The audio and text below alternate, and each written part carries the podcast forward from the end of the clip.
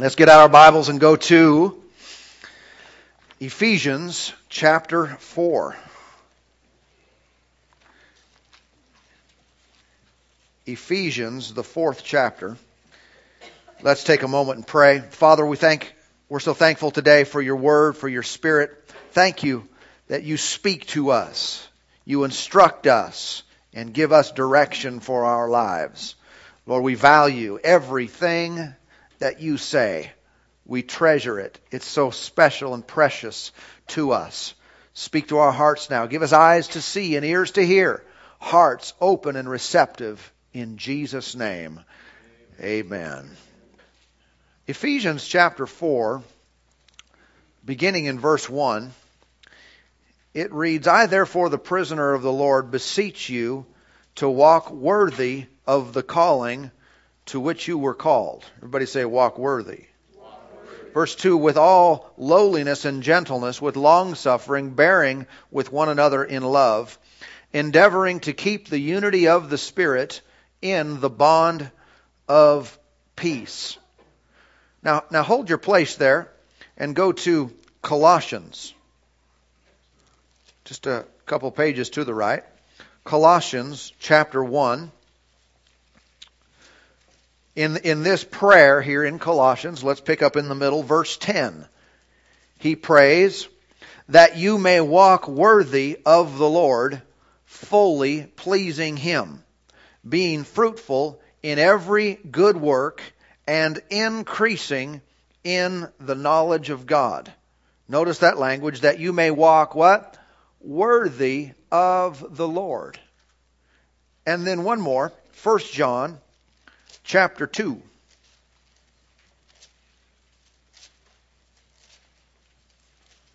First John. It's right before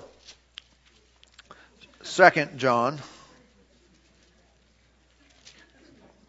First John two, verse six.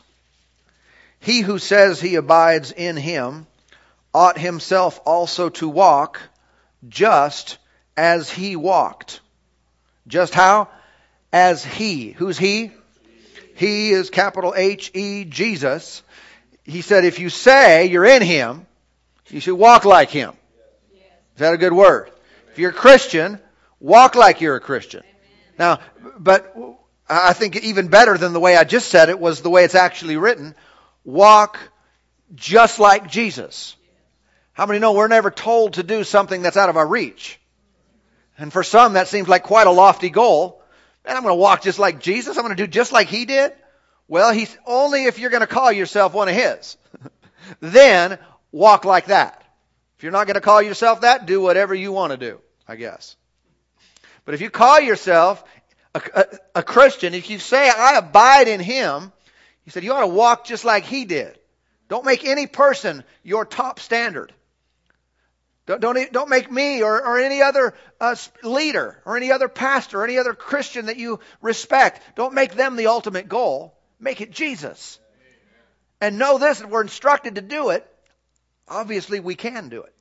We can walk at the same level, the same quality as Jesus himself. Wow, quite a big deal. Can you do it? Well, if you abide in him, you can. Absolutely do that. All right, now let's go back to Ephesians. Ephesians chapter four. Look at this language here. He said again in verse one that we are to walk worthy of the calling with which we are called. In studying the scriptures, I've been able to identify that the Bible has a lot to say about our walk. Our walk is a very important thing with the Lord. Now, before we can discuss how we are to walk, how many understand that it's important that we know what we have, what we have received from the Lord, what he has done for us, lest we walk out of fear, or lest we endeavor to walk a certain way so that we can please God. Or, or, or, or let me say it this way, so that the Lord will like us, so that the Lord will love us, so that the Lord will favor us or do something for us. But that should never be the case. In fact, we should know what the Lord has done for us, what He has already provided, what He has already given, so that we have a reason to walk worthily. I don't walk a certain way so that God will like me more, but because I know He likes me best, because I know I'm His favorite, I want to walk for Him. And I want to walk in such a way that represents Him well. Okay? Again, the Word says here that we should walk worthily. If I understand who I am and what I have, it not only will serve to be an empowerment for me to do what I'm called to do, but also as a basis for the purpose of my walk. The reason I want to walk right is because God has called me to something high. You think about, you think about this language here. Um, well, before I get into that, let's let, let's just let's just talk about this. Walking is very important. How many value walking? You know, whenever you see someone who is unable to walk through injury or something of that nature, uh, you definitely value the, your ability to walk if you can. All right, it helps us to get from here to there. Helps in travel. All right, walking is very important. In fact, you know, when when uh, we have children, one of the first things that we endeavor to teach them in life, one of the first skills in life is walking, right? You know, when parents have a child that uh, walks at a very young age, uh, younger than all their friends, kids, then how many know they feel obligated to let them know that your child walked at, our child walked at hmm, hmm, X number of months. How old is yours?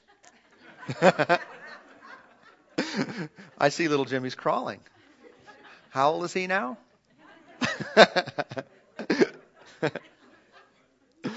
uh, anyway, we value walking, and uh, barring in, uh, any kind of abnormal situation, they're all going to learn within a relatively close period of time. All the kids learn to walk, and because uh, it would be quite odd if, you know, little Jimmy is seven, eight, nine years old, and uh, you have friends over, and he comes crawling in. Hey, have you met my son? Have you met little Jimmy? And uh, he comes crawling in. You know, he's twelve. Hi. Nice to meet you. Uh, how many know you don't really look at that and think, wow, what a great kid. I mean, he crawls so well. No, you think, ah, what's going on here? Why is he still crawling? Doesn't he walk? And he, you know, he's reaching up to get to get picked up and, and, and, and that kind of thing. Something would be wrong. Something is abnormal if a child is not walking by a certain age, right? What would you think if someone were a Christian? They say, I abide in Him. I, I, I belong to the Lord. And yet, after a while, their walk is still messed up. I mean, after a while, they have not learned to walk worthy of their calling. Would you think that's good? Or do you think, something's wrong here? There's a situation that needs to be corrected. Or even if they are able to get vertical, you know, and go, go natural again now. You know, if I learn to walk, but I'm walking like this, you know, I, I'm, I'm leaning all the time. You know, if there wasn't something physically wrong with me, wouldn't you think that would be odd? I, what would you do if you came to me? Wouldn't you kind of try to help me to walk straight? Say, you'll, you'll get more mileage out of your body if you, your back will do better. You, you know, you, you, people won't stare. And uh, if you learn to walk straight. I think it's true yeah, from a spiritual standpoint that many people have not learned to walk. Their walk is all messed up. And they don't realize it. People are afraid to tell them. Uh, dude, that's not how this Christianity thing works. You got that all messed up there. Your your your life is screwed up, and, and, and you need a little bit of help with a worthy walk. Everybody with me today so far? Yep. Are there Christians that have not yet learned to walk? Is it possible to be saved and still walk like the world? Yeah. Yeah. It is. It is. But I, I think it can be quite helpful to uh, to get instruction. You, you know, we were we were playing uh, playing golf at Man Camp recently, and and uh, and uh, and some of us were out of this really nice course, and uh, and after a while we were playing, and I, I had my phone, which a lot of phones can do video, high definition video, so we thought let's get some video clips of as we're um, hitting the ball, and so on the tee boxes we were videotaping each uh, one of us, and uh, and getting our swings in there. And some of it was good, and some of it was not good. And I saved all those of the play- those I was playing with that were not good, just in case I might need them at some point. Mine got erased accidentally. uh, but actually, we were on this one particular hole. And it was a challenging hole, and and and uh, I get up there, and of course I'm, they got the phone, the camera, on me, and I get up there and just crush it, and that's why I'm telling you the story. And and uh, I hit it really well, hit it in a great position, couldn't really have hit it in a better position, and and you know I was feeling good about it, and you know of course I turned to the to the camera behind me and said a few things about my swing. Basically about how that's how you do it, and uh, and then later I went to to view my swing on the phone, and I thought, oh my, that didn't look very good. I had a good result in that case, but I noticed just by watching my, I thought, man, I sure do something. You do, you know, I was kind of twisting, kind of weird, and my backswing didn't exactly look right. I thought that's got to get fixed. Now, am I glad to know that? I actually am. I wish they would have told me ahead of time. You know, you could do this a little bit better, and that, that'll, that'll help. But uh, am I glad to know it? Yeah, yeah, because I'm not going to have long-term results with a bad backswing, for example, in this case. If my walk is not right, I'm going to have diminished results of success in life. My relationship with God is not going to be uh, what it quite what it can be. I'm gonna, my life is going to be limited in various areas. If the Lord said, "If you belong to me, walk like this, walk the way Jesus walked, do it like this," then I know that's that is a recipe for success. Things are going to work if I do it that way. And if I don't know that my that I'm that I'm leaning, if I don't know, uh, then I'm going to continue to go that route. I'm going to continue to have that funky swing year after year until someone shows me, until someone teaches me, until someone gives me a picture of what it really looks like to swing right, to walk right. And what I'm talking about primarily, of course, is our walk with the Lord. The word translated here in Ephesians, a worthy walk, it, it means appropriately. That's another way to say it. You should walk appropriately. Well, appropriately for what? Appropriate in consideration of your high call. How many know there's some ways that you can behave in life that are acceptable in some circumstances, in some environments, but if you get around, a, if you get in a different uh, environment, that behavior is not acceptable there. It's like some of you watching the the Major League uh, playoffs, baseball playoffs right now. And what's one thing that's pretty common among baseball players? They spit a lot, right? They're either chewing on sunflower seeds or other stuff, right? And it, it's very common. You see guys out there, and they're and they're got their, they're constantly spitting while they're playing baseball, and no one looks at them for the most part and thinks, uh, you know, I mean, some might, but. Look at them and it's like, oh, I'm just aghast at that. You know, I just, wow, what are they doing? Well, that's kind of, that's kind of what they do. But how many know if they come off the field and they come in here? And they're sitting on the aisle, and then every once in a while, well, that could be inappropriate. That's not, that's an inappropriate behavior for being here. And in some circumstances. Now, this is the language used when when God wants us to see what a worthy walk is. It is that which is appropriate for the call. And see, if I don't know the call, it's just like if the baseball player doesn't know where he's at, he might think he's in center field, but he's, you know, he's in his living room. If, if, if a person doesn't know where they're at, they don't have an understanding. They could do what's inappropriate. If I don't know the high call to which I am called, if I don't know that, that the Lord himself designed that I be in his family, that I be called a very child of God, that this is no small, unimportant thing, that the Lord has not called any of us to insignificance, but he has a great plan for us. He has something that he wants us to be a part of, and it's, it's a big deal. If I don't know that, my walk could be inappropriate for that type of call. But when I can grasp and get a hold of the magnitude that God has, of what he has called me to, that he has called me to be a part of his amazing family, then things are going to straighten up a little bit. Hmm, I'm walking in the presence of someone important here.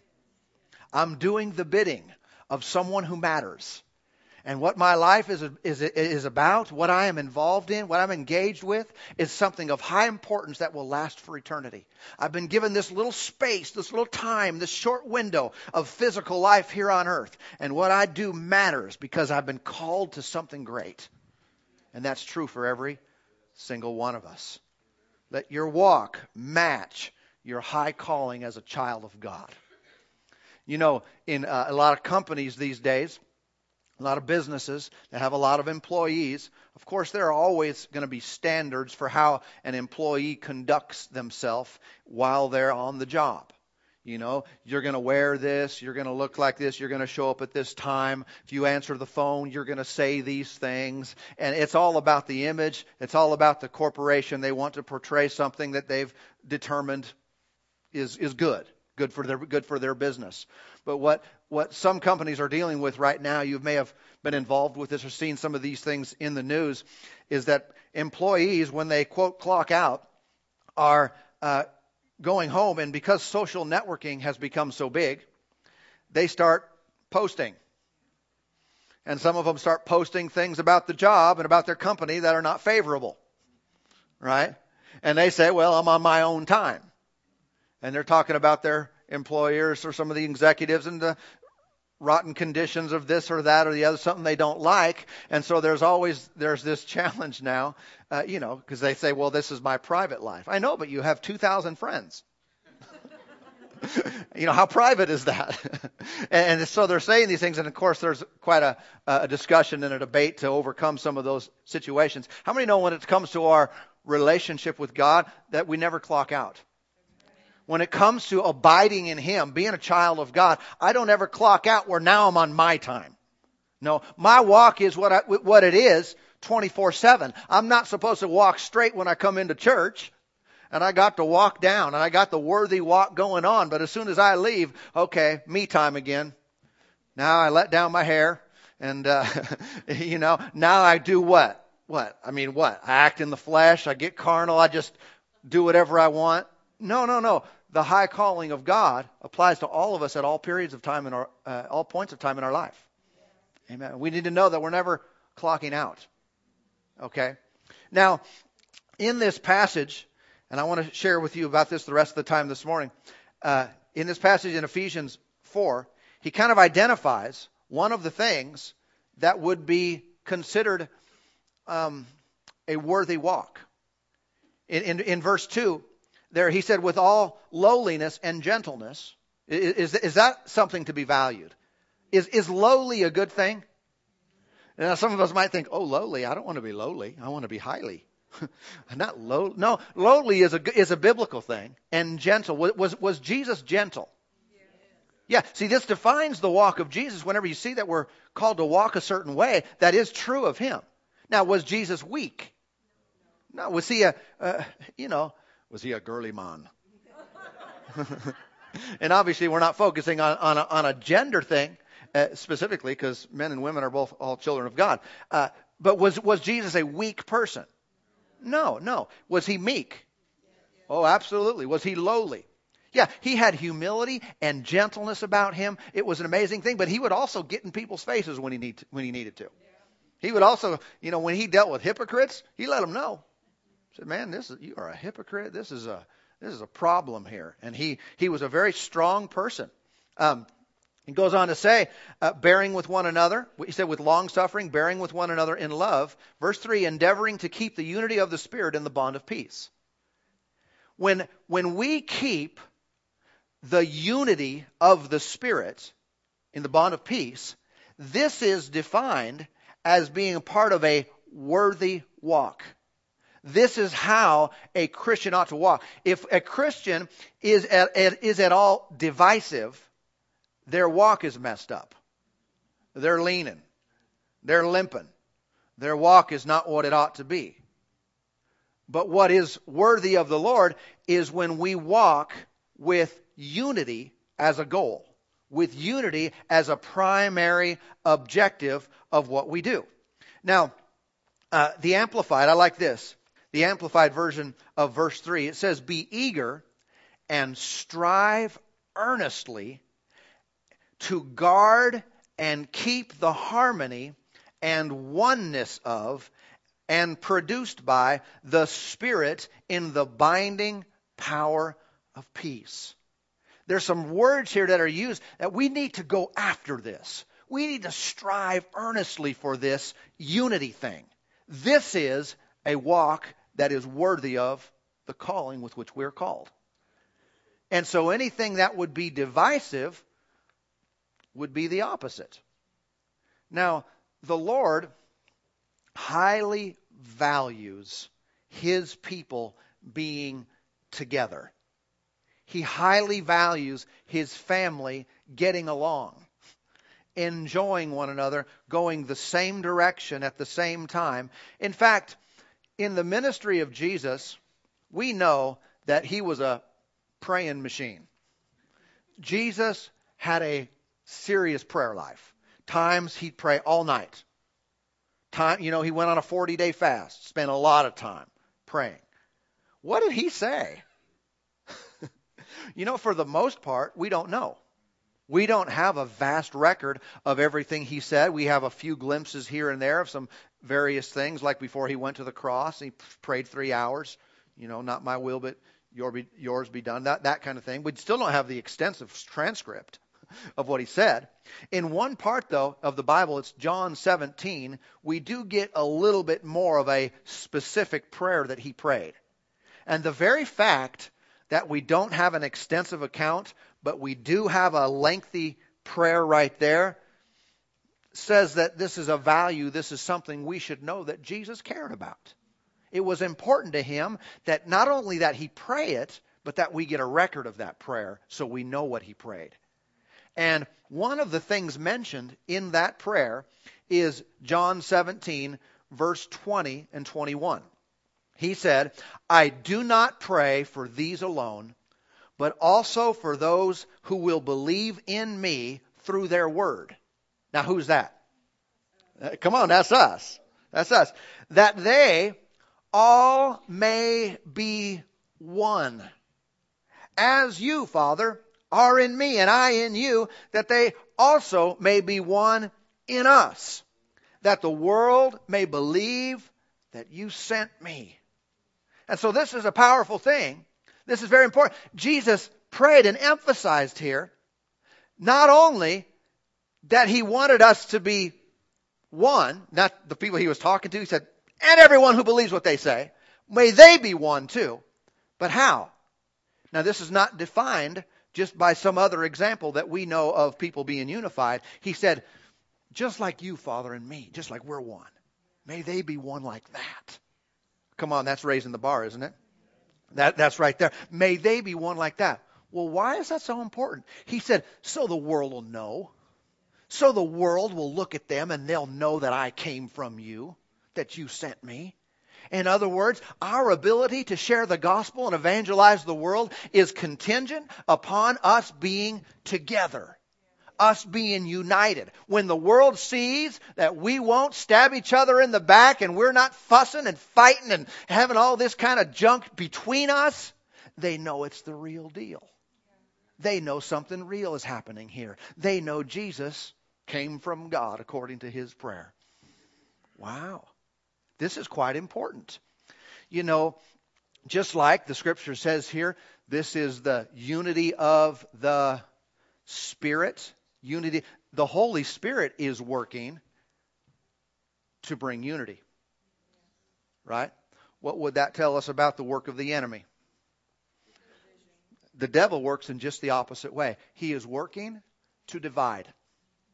It is his, it is his express purpose to divide. He knows what Jesus said when he said, can any house, you know, a house divided against itself cannot stand. And the thing is, he's dealing with, I'm talking about Mister Devil now. Don't have to call him Mister though. Have no respect for him. Uh, the devil is working to divide because he's dealing with more and more people who know who they are in Christ, who know about the authority of Jesus' name, who know they can speak to mountains and they'll be removed, who know they've been raised with Christ and are seated in, in with Christ in heavenly places. Come on now. We know if the enemy comes against us, huh, good luck. Why? Man, I've got the Word. I've got the name. I've got the Spirit of God inside of me. You're not going to win. What are you thinking? And he knows that I know. And he knows that many of you know. And so a direct assault just really doesn't work. So what is he going to do? If you can't get him from the outside, you got to try to get him from the inside. And that has to do with planting seeds and thoughts that are divisive. And if he can get in to your family, if he can get into your relationship, if he can get into a church, a local church, and cause and plant seeds of division and strife and things of that nature, what's going to happen? That's the only way he can get in. In fact, uh, James three and verse sixteen reads this way in the King James Bible, where for where envying and strife is, there is confusion and every evil work. If the enemy can get in through envy and strife in your life, that opens up the floodgates of his destructive power to ruin everything else. But if he can't get in, he just he's just powerless. Now, I don't know if all of us have, have really thought about it to this degree, that we when we find ourselves getting in strife or being argumentative and, and allowing those kind of things to exist in our homes or in our in our lives, that we recognize that that's the devil's attempt to take us out. But it actually is. You know, many people suffer physically with sickness and disease because they live in a strife-filled environment. Many people lack wisdom in decision-making because they live in a strife-filled environment. People struggle in finances and other areas and depression and all kinds of things because the enemy is able to get into their lives through that through that method. You stand up in the name of Jesus. You can resist all his activity. But what about when he plants a thought and there is divisiveness that's, that, that, that's, that, that's in your mind and you start looking at people and thinking, and he, you know, He says, what are they saying about you? What are they thinking? What is this person doing? Did you hear what they said? People get offended these days over Facebook posts. I mean, literally, the computer lets the devil get in their life. Again, understand this. The Holy Spirit is working to bring a uniting, a oneness. The enemy is working to do just the opposite in people's lives. What are you doing that promotes unity? What are you doing that divides? What do you do with an evil report that you hear about somebody else? When you hear of someone else falling or someone else saying something, someone else doing the wrong thing, do you help carry that message along? We know a, a negative report has legs of its own. These things tend to spread fast. Let's not help it. But many times people will go into mode and they hear something they need to, and they're, they're concerned, so they need to share it with somebody else. And if they're spiritual, it's a prayer request. You know, we need to be praying about this. But there's a great temptation in the flesh because the flesh loves to share shocking things, loves to be the bearer of news that astounds people. We can't, we can't wait to hear, to see that on someone else's face when we tell them what we know, what we've heard. That we have insight. We know things you don't know. and we want to let you know what's been going on, what's been happening around here. Okay, we got to watch out, because could it be that the enemy is using that weakness in a person's flesh to spread things that are either not true or they're true but shouldn't be said? I mean, no, just because something's true doesn't mean it ought to be repeated. Some things are true, but listen, if you fell, if you sinned, if you had a uh, made some mistakes, did some things that were wrong, would you want everybody to know? Of course not. Would you want everyone to, to, to, to, to, to share with everyone what you've done? No, you wouldn't. Why? Because it kind of hinders the restoration process. Now, you know, I've had people tell me things before. They, they tell me something about someone, uh, sometimes about ministers. They say something, and it's hard to get it out of your head. And it might not even be true.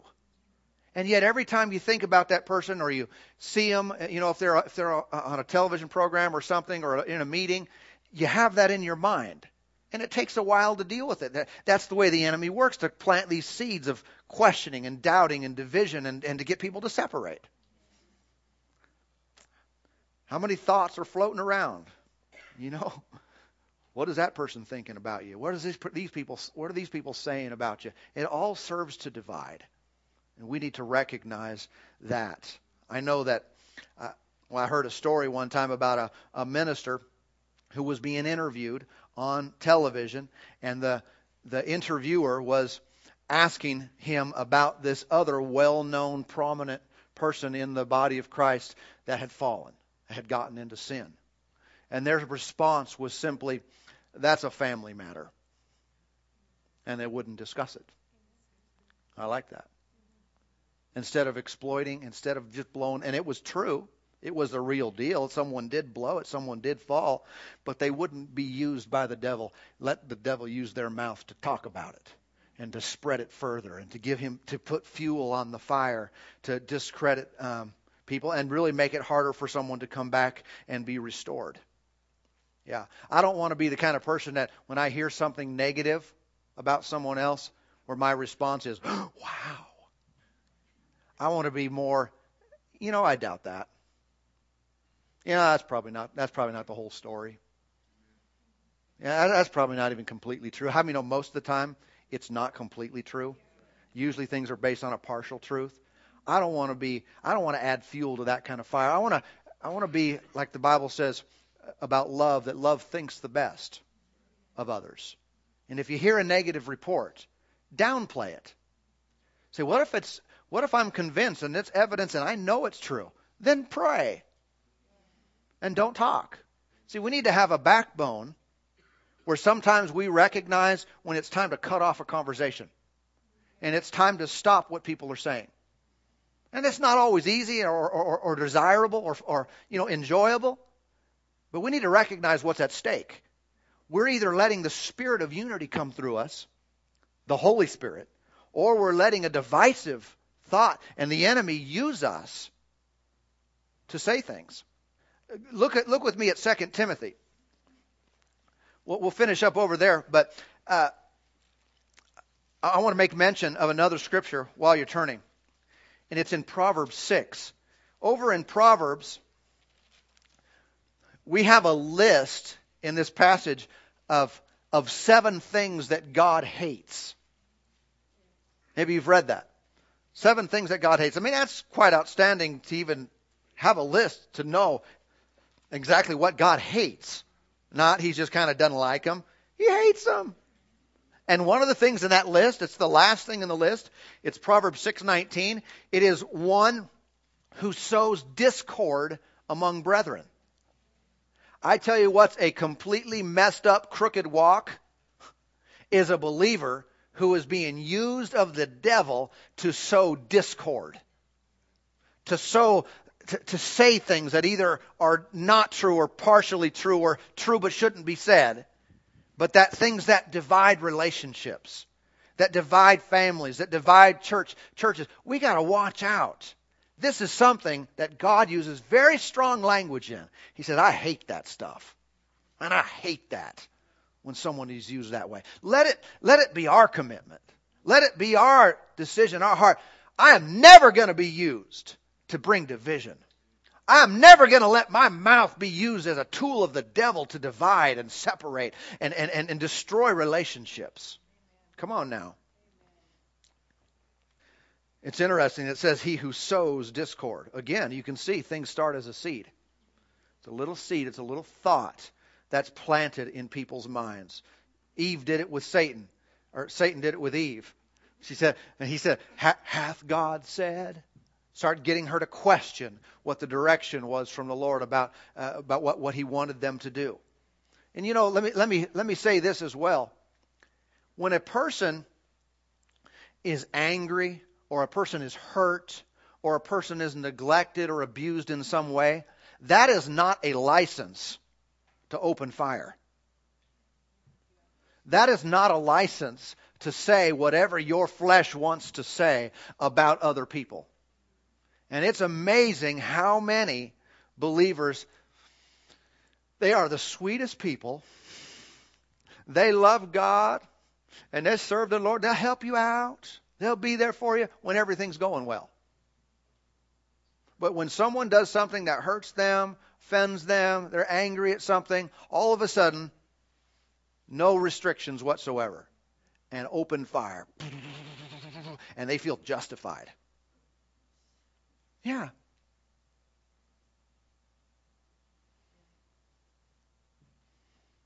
Let's realize the spiritual thing that's happening there. It's the enemy finding a gullible soul, and if he can get them annoyed or ticked off or something, offended in some way, he's now got a vessel that he can use. I mean, it's a scary thought almost to think, you know, we're praying, Lord, use me. I want to be used of God. Do something great with my life. And the enemy steps in and uses us. We got to cut that off. We'll do it by recognizing what's happening, recognizing what's going on. Second Timothy chapter two. Look at me, with me at verse twenty-two. And it says, flee also youthful lusts, but pursue righteousness, faith, love, peace with those who call on the Lord out of a pure heart.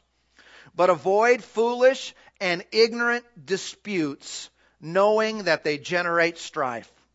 Are there some conversations not worth having? Are there some disputes not worth disputing? Yes, they're called ignorant and foolish disputes. Say, well, I kind of really like to argue, though. Well, Proverbs says only by pride comes contention. And when people have this desire, well, I just want to prove that I'm right. I want to show them that I know and they're wrong and all this kind of stuff. Man, that's pride that's that's that's there. That's just a proud person wanting to wanting to do that. We should there be some conversations that we need to walk away from. And not just hear, well, I'm not saying anything. I'm just kind of hearing them out. Sometimes you, uh, this is, might be a challenge, especially for some. Sometimes you just need to say, you know, let's just not go there. You know, that's my brother. That's my sister. That's my whatever. That's my, what's one of my pastors there? That's, or that's a respected person. You know, even if they did blow it or something, let's, let's not do this. Come on, God will honor that. That's the spirit of unity taking place there. Our goal is not to compare ourselves with each other, or our goal in church is not to compare ourselves with other churches, thinking that we're better than or something like that. There's a lot of that that goes on.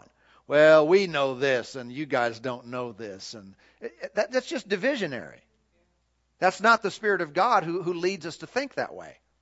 Let's be thankful for what we know, thankful for what we have, thankful for everything the Lord has given, but thankful for what He's given other people too. Amen. Let's go on. He said here, verse twenty-four, and the servant of the Lord must not quarrel, but be gentle to all. Don't be a fighter. Don't be a quarreler. Be gentle to all, able to teach and patient in humility, correcting those who are in opposition. Notice that word humility. That's pretty important there. Is correction a good thing? Can be real helpful. Correct that backswing. You know, tell you you're walking crooked. That can be very helpful. And uh, when we walk in love towards another, man, there is going to be some correction. There is going to be some help. As long as it's done in humility. When humility is absent, it generates strife. It just causes problems, causes uh, bitter feelings toward one another. He said, if God perhaps will grant them repentance so that they may know the truth. Repentance is a change of mind. man, we just, we're looking that they can change their mind and see the truth here. And then, of course, walk in victory. Verse twenty-six, and that they may come to their senses and escape the snare of the devil. The what? You mean the devil's involved with this? Exactly. Escape the snare. It is a trap laid for people. He's hoping you're going to walk into it and snap. He's got you. Escape the snare of the devil, having been taken captive by him to do his will. Are there really individuals that Satan has identified as usable vessels? Do you think it's possible in churches all around the country, all around the world, that the enemy has identified or is endeavoring to identify someone in there that he can use? Absolutely the case. He is looking for someone he can use in this house. Imagine that. Think about that. See, I thought God was looking for people. He, he, yes, his eyes are running to and fro. And God is looking for those who will believe him, those who will trust him, those who will, he can use. The enemy is also looking to divide. Man, he's looking to, he's looking to take down groups of people so they won't be effective in doing the work of God any longer. So he's looking for someone. Man, that's kind of a serious thought. So you think he's looking at me? Of course he is. Now don't be afraid. Be wise. Recognize the strategies and the traps of the enemy. And when you're tempted to think thoughts that are just wrong, when you're tempted to come against someone else or let the wrong things come out of your mouth, just say no. I'm going to be a I'm going to be used by the spirit of, of, of unity. Amen. Let God move through you to build bridges, not blow them up. Yeah. If you find in your life that, that you don't have very many long-term relationships, you might want to take a look. Don't be condemned. You don't need to beat yourself up over this. But you might want to take a look because there's obviously division working there. Amen. Now to bring a just a, an ending note, there are times when division needs to happen. I'm not going to go into that in great detail, but there are certain things, sometimes certain people, there needs to be a separation from in order for things to move on and progress. And I didn't say that in any of the other services, so that's for you. But know this, God is is one who wants to bring about a unity in our house. And if we are going to walk worthy of the calling with which we are called, we've got to recognize that unity is what he's about. And that the enemy is about division. Amen? Amen. All right, let's pray today. Father, we so th- we're so thankful. Thankful for your goodness and your faithfulness toward us. Thankful for the Spirit of God who works in us to bind together, to unite hearts, Lord, where we're able to look past things and bear with one another in love.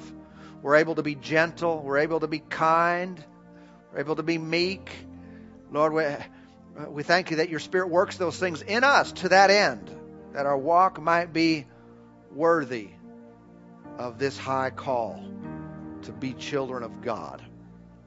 So thank you for helping us today. Thank you for working in us, empowering us, giving us purpose and reason to live. For this we give you all the praise, all the glory, all the honor. Thanksgiving to your name. In Jesus' mighty name.